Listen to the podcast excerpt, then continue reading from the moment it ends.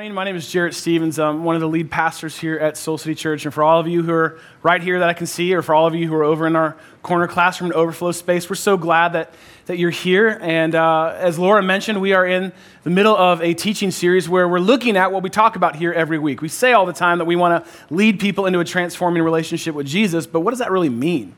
What does that really look like? How can you tell if that's happening in your life? What are kind of the marks or the characteristics of someone who is actually in a transforming relationship with Jesus. So we've been walking through what that really looks like, kind of some touch points of what that really, really looks like. And I'm so excited today for us to look at something that's a part of our life with God is how do we learn the art of giving? How do we learn to be actually givers? How do we look at God and our stuff differently that leads us in a way to live life as we are actually meant and created to live? And so we kind of talk about this stuff regularly at Soul City Church. I'm glad as a church that we talk kind of openly and honestly and freely about our stuff, our finances, because that's a part of our life, part of our relationship with God. And in fact, yesterday, this is what's so fun. I just want to give a little, before I get into the notes, I want to give a little shout out to what happened yesterday.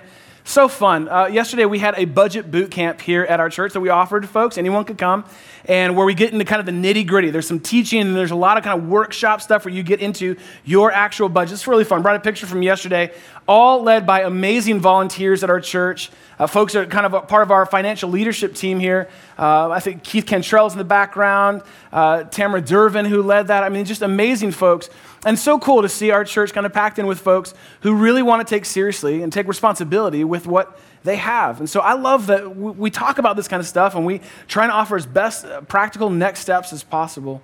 And so, in the spirit of kind of, you know, being honest and being real with sort of where we're at, I'm going to ask you a question, and I want you to answer, like, answer honestly, okay? So, I know you're in church, and you're going to want to answer, like, churchy answers. I want you to answer honestly. And here's the best part your answer is just raising your hand or not raising your hand. Can you do that? I'm not confident at all that you can do that based just on that first question. Your quiz is not going so well. Okay, so here's what I want you to think about. And if this is true of you, I want you to raise your hand. How many of us would consider, how, how many of you would consider yourself at some level to be a generous person or, or, a person who, who gives when, when needs arise? How many of us kind of think of ourselves as a generous person? Yeah, a lot, like look around, a lot of hands go up for that. I mean, because I think that that is how we like to view ourselves. We like to believe, I like to believe, at least about myself, that, I mean, I, know I have a ton of room to grow, right? I know I have a ton of room to grow, and I don't always know kind of when to give or what to give to, right? Maybe you come across scenarios where you don't know what to do, but I think we like to think of ourselves as generous people, to believe that we're generous. In fact, the, the truth is, Americans in general like to think of themselves as giving people. A lot of study and research gone into this, and they found this this last year. They kind of polled a bunch of different people who actually gave to something, a charity, an organization, or a church within the last year, and 62% of Americans gave at least something once last year. Now, that's a majority, technically. but is that an inspiring number when you think about a country that kind of postures itself as a generous nation? Only about 62% of us gave something. Doesn't even, like, they didn't even record how much. Just gave something in the last year. So I like to, we like to think and believe that we're generous, but the numbers don't always back that up. In fact, there was a, a, study that was done that came out this last fall that came from the Center or the Chronicle of Philanthropy. They did a big study, came out this last October, and they wanted to measure how generous our country really is. And so they looked at the top 50 metropolitan cities, the biggest 50 cities in the United States, and marked and ranked them by how generous they are and how much they actually give. Now, I just want you to shout out a number out of 50, one being the best, 50 being the worst. Where do you think our great city of Chicago fell on that list? Now, just take a guess, because literally, it's going to be a guess. All right? Yep. You guys have a pretty fair assessment of Chicago. We fell at number 34. So we're not the lowest, but guys, we're not the top 10. 34. Now, here, now so then the numbers kind of get a little bit more sobering. Chicagoans, on, on average, Chicagoans, our great city of Chicago, roughly give about 2.6% of our annual earnings. Give about 2.6%. Now, it's better than some cities, but here's what's reality. That's down, down 5.1% since 2006. So not only are we not giving much, we're giving less than we used to give. And then to make it worse, Milwaukee placed 31st. so now they've got that. So That's about it. So, we like to believe that we're generous people. We like to think that we are. I like to think that I am. And then you have to kind of push deeper and go, okay, so all of us would say, I am generous. I like to think I'm generous, but I know I could be more. How many of you would say, I'd like to think I'm generous, but I could be more generous just by showing your hands? Yeah, I think it's all of us. In fact, maybe you found yourself saying this. I mean, this is uh, something I found myself saying, like, I want to give more, and I will give more once I get a little bit more. Have you ever found yourself thinking that? It, and it's understandable. You kind of look at the numbers and go, if I could just make a little bit more, I would give more. I mean, I've done this with God with the lottery so many times. Like, Lord, I'll play it if you'll pay it. Like I w- and I will give 15% back to you, God. I think we have this belief that if we made just a little bit more, had just a little bit more, we would give a little bit more. But interestingly enough, the numbers don't back up that reality. In fact, there was a, a big study done by the National Center for Charitable Statistics, and I know you follow all of their work. and they looked at what people make compared to what they give, and it's fascinating. So listen to this. They kind of looked at what people make. So those who make less than $50,000 a year, so maybe that's you, making less than $50,000 a year, on average give 4% of what they have, what they make every year. So then you double that number, and those who make between 75,000 and 100,000 each year give roughly 3%. So they're making twice as much but giving significantly less.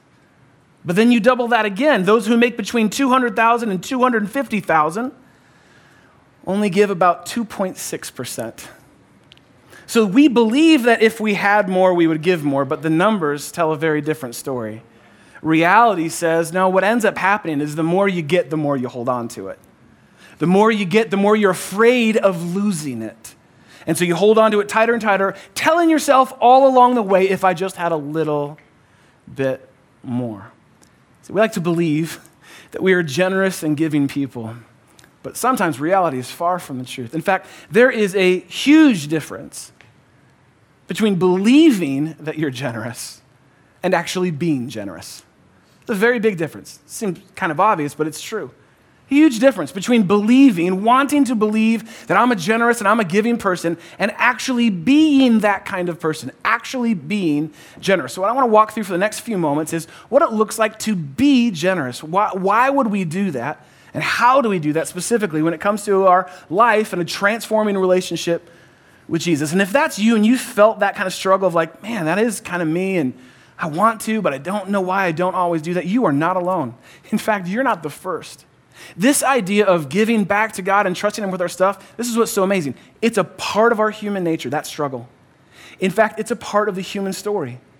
The, very second generation of humanity's existence, Adam and Eve's sons, Cain and Abel, had an issue. They wrestled over what they would give to God. One of them got it right, one of them didn't. One of them died for it, killed the other one. This, is, this goes all the way back in our story of how do we give back to God and how do we view our stuff differently. So I want us to take a moment to look at a church, a, li- a moment in the life of a church, not unlike this church, where there was great intention to give, but it had yet to be followed up with an action of giving. And so it's found in 2 Corinthians chapter 9. So if you brought your Bible with you, would you open up to 2 Corinthians chapter 9? If not, I want you to, would you grab one of these Bibles in the seat back and grab a pen? We're going to circle a few things, underline a few things. So please, I would ask that you would read this along and kind of discern and determine for yourself what you believe is going on here, what God's saying. Uh, in these Bibles, it's page 807 page 807. That'll help fast track you there. 2 Corinthians chapter 9. Let me give you a little bit of context as to what's happening right before we get to the verses we're about to look at today. Just quick little historical context of what's going on. About you know, seven or eight years before this letter was written to the church in the city of Corinth, the city in Greece, Corinth, there was a huge famine and drought that had hit uh, the area or the province where Jerusalem, the city of Jerusalem, existed. And if you kind of know a little bit about sort of church history, the actual revolution of the church began in the city of Jerusalem. And it began with a bang. In fact, the very first church in the city of Jerusalem was a mega church by the end of its first day. Thousands and thousands and thousands of people coming into relationship with Christ day after day after day. But they were in a really tough spot. As their area was under this drought and this famine, there was great need in their city. And the church, which was there, they'd set it up, God had set the church up to provide for the needs of the community that church was in need itself. And so the Apostle Paul went around to all the other churches that had been you know, born out of, come out of the church in the city of Jerusalem. He said, Hey, we can help. Let's give a gift to actually help this church so that they can meet the needs of their church and their community. And so he had come to the church in the city of Corinth a year prior and kind of gave his pitch, like, here's how we can help. And they immediately got on board with it. They're like, yes, we will do it. Sign us up. Where's the online form? We will check the box. And they were very, very excited to do it. But that was a year ago. And they had yet to follow through with the intention that they actually had in their heart. So Paul is lovingly leading them, and I believe speaking into every one of us who believes that we're generous to actually help us become generous. So this is 2 Corinthians chapter 9, verse 6. Paul says these words Remember this, he says, whoever sows sparingly will also reap sparingly, and whoever sows generously will also reap generously. How many of you have ever heard this concept or this, this idea before? Sort of like the more that you sort of put in, the more that you get out. Paul's using a very kind of basic agricultural, practical principle here and giving it spiritual context. He's saying, now remember, when it, when it comes to your intention and your desire to be generous, the more you sort of go all in and trust God, there's actually more that you receive. And the more you hold back, the more you miss out on what God's doing in the world. He's borrowing from a teaching of Jesus, where Jesus himself said, It is more blessed to give than to what? Receive. He's saying it's the same kind of idea. When you give, you actually have the joy that comes in the exchange. So Paul goes on to say that there's a real blessing that comes from giving back to God. Now, what he's saying here is he's given us a principle that when we give to God, we actually receive from God. And I just want to hit pause on this because I think this is where some churches can get real sideways. Let me just be really clear. This is a principle about giving to God and receiving blessing from God. It is not a formula. It's not a formula. It's not like give God 10, he'll give you 100. And there's a lot of churches that preach that. That's great. It's just not in the, it's not in the Bible. the principle here is Trust God, go all in with God, and look at what He will do in your life. It's not a formula, it's a principle. And so he, he goes on to kind of talk about what this really looks like, and he kind of lovingly leads into them. Verse 7, he says, Now look, each of you should give what you have, what's the word? What you have decided to give. And that's re- referencing back to a year ago when they were fired up and they had a heart to give and they wanted to be givers and they believed that they were going to be givers. Paul says, Remember when you did that? Well, then you should give what you actually determined in your heart to give, what you actually had a plan, what you decided in your heart to give. And then I love that he says this. He goes, not, not reluctantly, not like, oh, out of fear, or not out of obligation or guilt, because, you know, someone kind of put the pressure on you. Paul says, no, no, no, no, that's not why we give. In fact, that's not what motivated you in the first place to give. Paul says, God loves a cheerful giver. How many of you have ever heard that phrase before? God loves a cheerful, a joyful giver. And this is where it comes from. God loves when we give joyfully to Him. Now, this is a hallmark verse in the Bible. This is one that you need to like circle, and even if it's not your Bible you're holding right now, this is a hallmark verse in the Bible. That we don't give out of God out of guilt and obligation and duty to Him, but we give out of joy. That while it's true that every follower of Jesus is actually directed to give to God, we give to God out of delight, not out of duty. Because I love, I love, I can see God's goodness in my life, and so I delight to give back to Him. Now I'm going to be real for you just like a moment here. Hopefully, I'm real all the time, but right now I'm going to be extra real. this is what I found in, in my life and our relationship with my wife and I, is we've dedicated our lives to living this principle out. There are some times when it is our sheer joy to give to God. We, are, we love being able to give to God. We love being able to set up our resources in such a way that when we see God moving, we can get behind it. Sometimes the joy comes before the giving, sometimes it comes after. And sometimes I give not out of guilt or obligation, but because I believe what God says is true. And I may not feel all like giddy about giving in the moment. But I know that there's actually joy that comes when I do. And I'm telling you, I have yet to regret giving to God. Sometimes I feel great about going into it, sometimes I feel a ton of fear. But I always am like, God, you shaped and transformed and grew my heart. That's what's at the heart of all of this.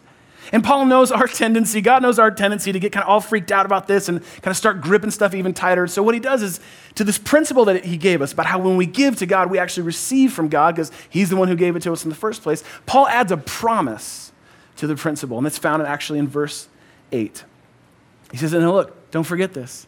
God is able to bless you. What's the word? In other words, God doesn't operate, His blessing doesn't operate on a budget.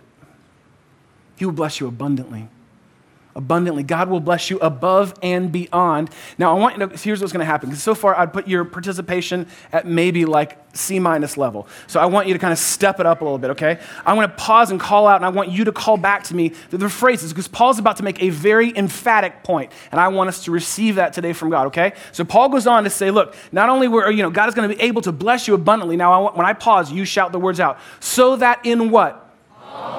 At all having you will abound in what? Every, Every good. Do you see that? Underline that. Pay attention to that.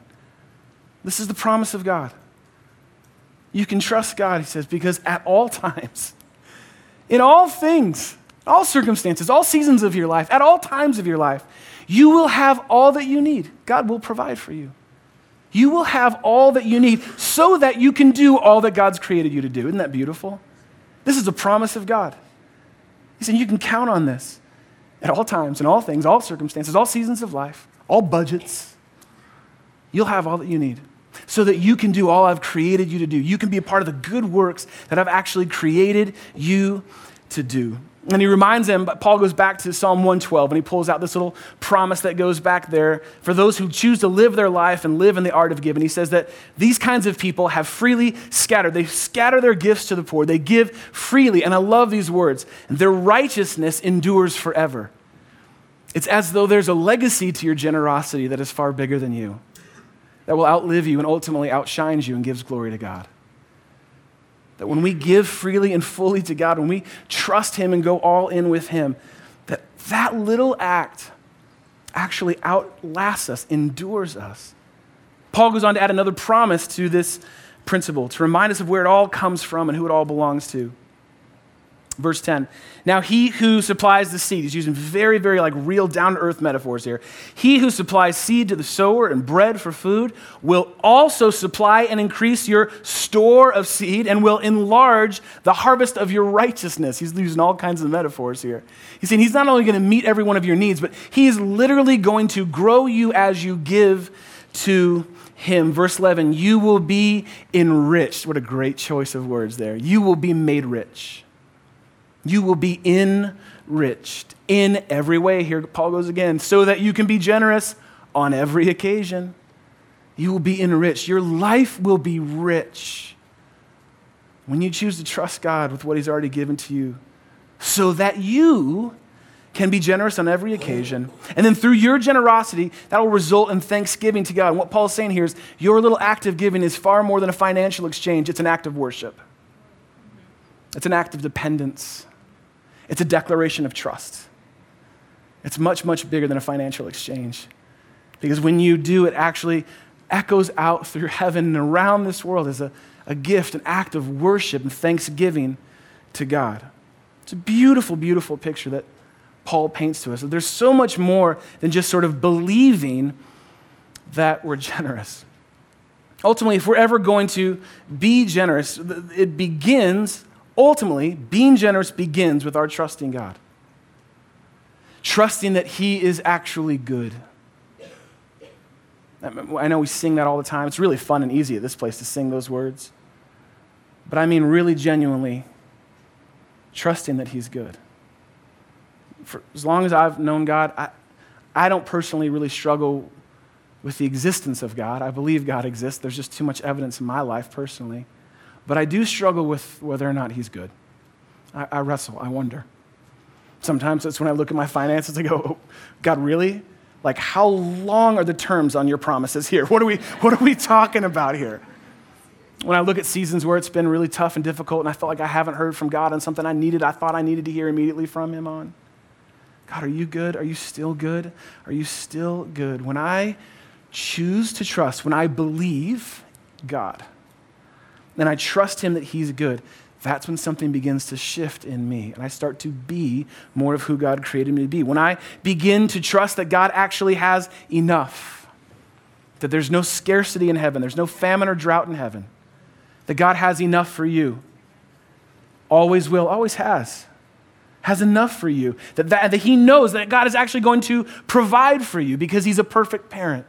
God doesn't give to you and provide the resources in your life out of guilt or obligation, out of some kind of contract, business contract that He signed an eternity ago where He's like, oh, I guess I got to give them all that they need, blah, blah, blah. Sign the paper, shuffle it down. No, God gives to you out of love because He loves you.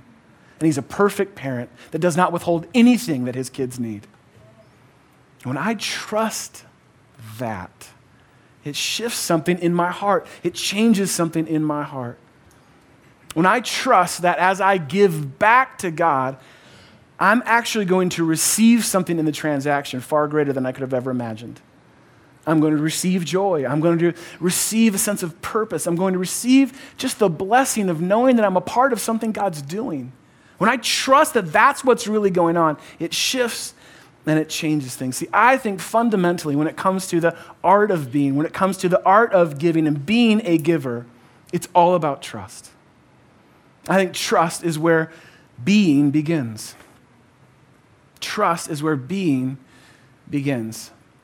Am I willing to truly trust God? And when I can sort of cross that line and say, I trust you, I don't have all the answers, I don't figure it out, I can't have it all figured out, but I trust you, that's when I actually begin to be, not just believe, that I'm generous, that I can give back to a God who's already given to me. And I want to just kind of demonstrate the power of trust when it comes to our resources and how big of a deal this is. Again, it's not just a financial thing, this is a faith thing, this is a trust thing. So I want you to, if you would, for just a moment, trust me. Can you trust me for the next like couple minutes? Hopefully. I want you to grab your wallet, uh, if you would, right now. Grab it out of your back pocket if you got it there. Grab it out of your purse. I really mean this. Like, I really want everyone to do this. So if you have a wallet and you're not grabbing it right now, you're disobeying God. And so I, I didn't want to say it. I didn't want to say it, but I had to say it. No, I want everyone, if you would, just to trust in this next moment, grab your wallet, pull it out, out of your purse, out of your pocket. And would you do this? Would you, can you look and see? I don't know what you have in there. Maybe you don't either, but can you look and see if there's a dollar bill? Do you have a dollar bill in there? Okay, well, I do. And I want to I want to just point out how significant this is. I think it's so interesting. It's so central to this idea of what it means to have a relationship with God and to be in relationship with Him. This trust thing is so central and significant that somehow, in our Western, postmodern American culture, our money driven, consumer driven culture, isn't it interesting that there's a little phrase written on the back of every single dollar bill? And what does it say? In God we trust. What if we really did, actually? What if we really did? I mean, we, wrote, we had to write this on our money to remind us of what this is really about. Don't forget this. And somehow, 2,000 years later, it's still like we are in a world that still says, no, no, no, don't trust this, trust Him. Don't put your faith in this. This comes and goes. This actually comes from God. And this, listen, you have any promise of any of this, don't put your trust in this. Trust in God. Trust is at the center of it all. And it's where being actually begins. And so I want to take the metaphor up a notch if I can, just to see how um, crucial this is and how tight our grip of our stuff is and how often we can miss what God's doing by holding on so tightly and trusting this. So here's what I'm going to ask you to do I'm going to ask you to hand your wallet uh, to the person next to you. Not if your spouse is next to you, not them. They already know how to take your wallet. So don't. I want you to actually hand your wallet to a stranger, and I'm 100% serious. If you got a money clip, hand that to him. Maybe you should look him in the eyes first or just do a kind of a, a quick background check. If you would. Make sure you know, like, don't keep passing it. Just one person. Just one person's all you need to do here. Nicole, do you mind holding mine? Okay. Now, are you holding someone else's wallet, hopefully, this moment?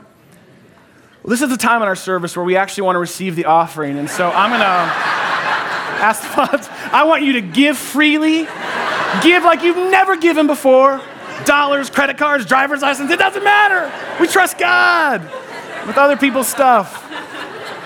Can you imagine? So you're holding someone else's stuff, and they worked really hard for this. They have their own kind of backstory as to what that's really worth. They have their own varying levels of trust. What you're holding in your hand is, in a very real way, something sacred to someone else next to you. And this is kind of what it feels like for us when we release the grip of our stuff. It's scary, isn't it? I mean, you're not even totally sure if you can trust the person next to you. and you may have like come with them today. But I bet like while you're holding that other person's wallet right now, my hunch is I'll bet I bet your perspective of that wallet is different than the perspective of your own. Like maybe, maybe for you, you wouldn't have any problem giving their money. Like, I had no consequences, their money. And so you give it, maybe, maybe, maybe you would. My hunch is though, maybe you might go, no, no, no, I can't do that. They trusted me with this. I mean, they, and they're right there. Like, and so you might even look at it like very differently. You might treat it very, very, very differently because it's not yours.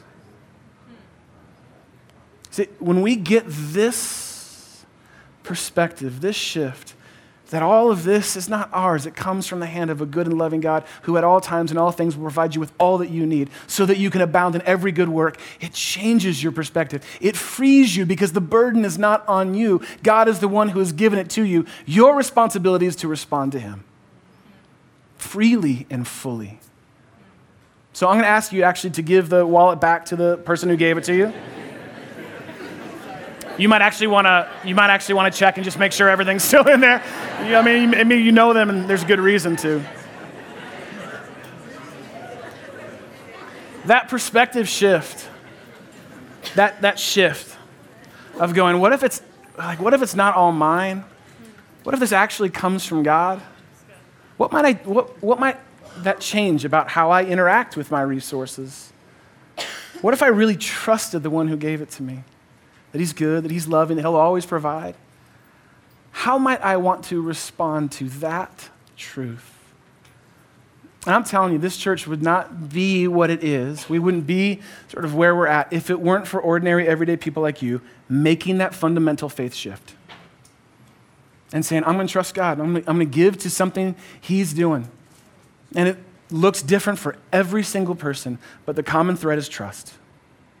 I'm going to trust God. I'm going to give back to Him and what He's doing. I, mean, I think of story after story after story. Folks from our church, uh, back in the fall, we, we did something we kind of do every year. We invite people to take a 90 day giving challenge where we say, look, well, for 90 days, will you, will you trust God with your stuff? Will you kind of not just believe you're generous, but actually be generous, even if only for 90 days, and see what happens in your heart? We did that back in the fall. 177 people in one Sunday said, I want to do that. That's huge huge. And I, and I get to hear a lot of the stories. Did this a, a year ago or so, and a friend of mine signed up, fired up, just like the church in Corinth, signed up, I'm in, here I go, and, and set his life up to start giving. Within about a month or so, lost his job. And it was like, oh, now what? Do I really still trust God? And to see through prayerful tears saying, nope, no, I believe he's good. In fact, he has to be. I have to trust him right now because I don't know where it's all going to come from. So it better come from him. And I'm going to continue to, as best I can, be faithful to the intention that I have and put it into action by giving. I think of friends of mine, a young couple who started their marriage in a significant level of debt, significant school loan stuff, all that kind of stuff. And they said, Look, we're going to work our hardest to be 100% debt free by our one year anniversary. We're going to do it. We're going to work hard to do it. And we're going to give all the way through. We're not going to sort of wait till we have more or owe less to give more. So we're going to do it. And that's how they started their marriage. I mean, that level of trust is truly amazing to me. And I can't tell you, Jeannie and I, as pastors of this church, how much we love seeing what God is doing when people cross that line of trust and say, okay, I'm going to give back to God. I want to respond to Him. Like what that does, I can't, it's such a beautiful thing to see. And I'm so thankful personally. This is just, this is me. I'm thankful that that's a part of our marriage and our story. I grew up going to church. I heard all these sermons. I thought they were for someone else. I kept telling myself that one day when I get a real job that actually pays money, I'll start giving. And I did, and I didn't. I got a job, but I didn't give to God. So then when Jean and I got married, we said, you know what? Let's do this. Let's do this. We know this is right. We know this is good. And so we set up our finances to start giving. And in those days when we just got married, it was real easy. You just carry the zero every month. It's real easy to manage your finances when you don't have much to have. But we said, you know what, God, even the little we have, we're going to give to you. And so we did. And I'm going to be really honest with you. I'd love to tell you, like, aren't we awesome that we did that? I don't, I, like, I could be wrong.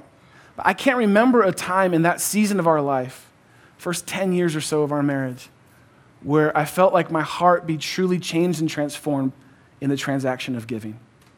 I'm glad that we set our marriage up and our finances up that way. I'm so glad we gave. But I don't know if it was coming from a true place of trust. I don't know how much cheerful, joyful delight there was in it. I think we were just doing it because it was the right thing to do. And I believe that's great and fine and good. It wasn't until we said yes to God to start this church about five years or so ago and said, oh man, this is going to cost us something. And we had great jobs and a great life and a great home. And we said, okay, what if, God, we really put it all on the table and said we trust you with it all? And, and what, God, what would it look like for us to kind of lead out in the church as best we can? Kind of lead out in giving to you, God, through this church. And then we did something so stupid. And it's not because we're awesome. We actually had some great mentors in our life just challenge us to go all the way with God. Because I know my tendency. I, we set our lives up to give 10% to God. We believe that's what the Bible teaches. There's tons of stuff on our website about that you can go to. So we'd kind of set that up. We had someone speak into our life. He said, Hey, what would it look like for you at this most critical hour where you have very little seemingly to give to God if you made a commitment to give more to God every year than you had the year pre- prior? And that sounded great in his office. It sounds really great in a sermon. really hard to do and somehow by his faithfulness, every year, even the year and a half that we didn't take a paycheck, left our jobs to start this church, every single year, God has been faithful. And I could, I could spend the rest of the day. And if I were really in touch and in tune with the goodness of God the rest of my life, giving you an account of his faithfulness. I mean, to the point where that first year when we started the church and weren't taking paychecks, and our tax guy just was like, This is, no, but how does that, like, he had no answer for how any of this worked. And that's when we began to say, Only God, only God. He has yet to hold back from us. And so we didn't, I don't want to hold back from him. And I'm telling you, it is not easy. I'd love for you to hear, like, we just give and give and give, and it's never a struggle. It's hard. It's hard. It's hard. But it's changed my life. It's not easy. It just can change your life, free you. Open your heart and your life up to trusting the God that we already count on in our life for everything, for the air we breathe, for the life we have, for the resources we have. And so, am I willing to trust Him by giving back to Him? It has changed my life. It's not easy, it's just life changing. And we don't want anyone to miss the opportunity to respond to God out of what He's already given to you. That's why we talk about it here at Soul City Church. That's why we don't think it's weird to talk about this. We think it actually honors God to talk openly and honestly about this and to provide on ramps and opportunities for people to get in the game of what God's actually doing and actually be giving. And so, well, we're going to receive the offering here in a little bit. I know you're like, oh, yep, see, they do this every single time. Why can't I? They always wait till after the message to do the offering, and that way they'll get more. And yeah, you're right. That's it. That, yep, that's what we're going to do. There's no point in beating around the bush. But what we really actually want to do is to approach this offering from a different place in our heart, from a place of trust. Not obligation, not guilt, not fear, not pressure not because I've said some persuasive thing, but because you know in your heart that you want to live a generous life. And so we want to provide you an opportunity to be, to actually let that begin, to start. And so it was a really fun thing. Brandon, who's a part of our team, came to us in the fall and said, Hey, I think we can make giving a little bit more you know, approachable for folks. It's never going to be easy, but I think we can help people kind of get on board. And so we've kind of re-shifted completely how we do all of our online giving. Jeanne and I give online. It's totally, it's the best way for us. We actually like draw from our bank account so we don't incur any fees or charges. That way the church gets the whole gift from us. And so we've set it up that way. And he came and found this app where you can actually like give from your phone. I mean, you do everything else from your phone but this is a way that you can actually give on your phone. You can not only give in the moment, you can set up to kind of make yourself, as we talk about here, a percentage giver, a joyful, percentage consistent giver. And so here's the deal if you have a phone, I'm not going to ask you to pull your wallet out, but you can pull your phone out. And I just want to let you know about this. This is what's so great is I want to let you know about a next step you can take. And ultimately, this is between you and God. This is between you and God. I, I don't feel any sort of obligation to work out the numbers with you. That's between you and God. If you're married, you, your spouse, your partner, you need to work this stuff out. But I want to help you take a next step. And so here's what you can do you can actually text this number. So open up your little text dialogue there and 77977. We asked for all sevens because we thought that would be a holy and perfect number, but they didn't give it to us. So 77977. If you text that number and just one word, no space, Soul City. If you just text that number, 77977, and just one word, Soul City, $10,000 will automatically be deducted from your. No, here's what's going to happen it's going to send you a little link, and it's going to invite you into a process to say, Do, Am I really willing to trust God? Now, again, if you're here and you wouldn't call yourself a follower of Jesus, don't worry about this. Don't worry. I mean, you can do it. Let's see what happens. But don't worry about this. This is for those of us who say that we're in a transforming relationship with Jesus, who've been directed by Jesus to give back to him as a delight, not a duty. And this is a great way to do that. And so you can literally give, like when the bucket comes by, you, there's a thing, you can like press a button and give in that moment if you like to do that, or throw your phone in the bucket if you want to. I don't know, like, and it is, it's actually a brilliant system, great platform, and it's a huge, huge shift for our church to make it that much more approachable to start giving consistently and joyfully as a church. And so maybe for you, the best thing is you to text that number and at least just follow up this afternoon with God. Work out the details with Him. But I would encourage you to consider what your response is going to be to Him. Here's the beautiful thing. This is why the Bible says so clearly it's not out of guilt, it's not out of obligation. This is ultimately really about trust, and ultimately, it's really about love. There's this beautiful quote that I came across years ago that I think applies to this moment of where we're at right now. It's by author, Richard Braunstein, and he says these words. He says that it's actually possible to give without loving. You can give right now out of obligation or guilt or shame or I don't know. You can give without loving. It's totally possible to do, but it is impossible to love without giving. It's impossible to love someone without giving of yourself to them. Those of you who are in a relationship, married, is this true? Yes. It's impossible to go in a love relationship with someone and not give to them. The same is true of a relationship with God. This is a grace based relationship of love. And if I'm going to sing and say that I love God, then giving is a part of that. It's just a part of that life with God. I can't love God and not respond to his incredible goodness in my life, his unmatched faithfulness in my life, to trust him with it all. There's nowhere else is that idea better on display than at the cross of Jesus Christ. This is really what it all comes down to for us. Is this, this idea that God says, I love you, and let me show you how much. I'm going to give my son. I can't say I love you without giving. And so I'm not going to hold anything back. I'll give my son. He's going to pay the price, the debt of the sin of this world, of my sin and yours. At the cross, we see love on display through the gift of the life and death and resurrection of Jesus. And so, really, again, at the end of the day, this is not a financial talk. This is a faith talk. This is a trust talk. And in light of what God has given, I just would ask you to consider how do you respond? How might you respond in this little area of your life? So I'm going to pray, and then we're just going to come to the cross and sit in the reality of what He's done for us, what He's given to us because of how much He loves us. And then we'll receive our offering and go on about our day. Well, would you join me right now in a prayer to God together before we give and before we sing? Jesus, thank you for the reality of the gift that you've given to us you not only told us you loved us, you showed us you loved us by giving your life for us. I don't think, I don't think we can even comprehend until we're in your presence in heaven just how costly that gift was and how freeing that gift is and how it covers every single part of us, how it covers over the sin that we confess and bring to you, how it covers over our fears, how it covers over our reluctance and our resistance to you how it covers over the belief that we are something without actually being it. So, Jesus, thank you for what you've given to us. And I pray that as we give and as we sing right now, there would be a very tangible sense of joy and delight. What a thrill it is to partner with you, God, in the work that you're doing through this church, the work that you're doing through the church around the world.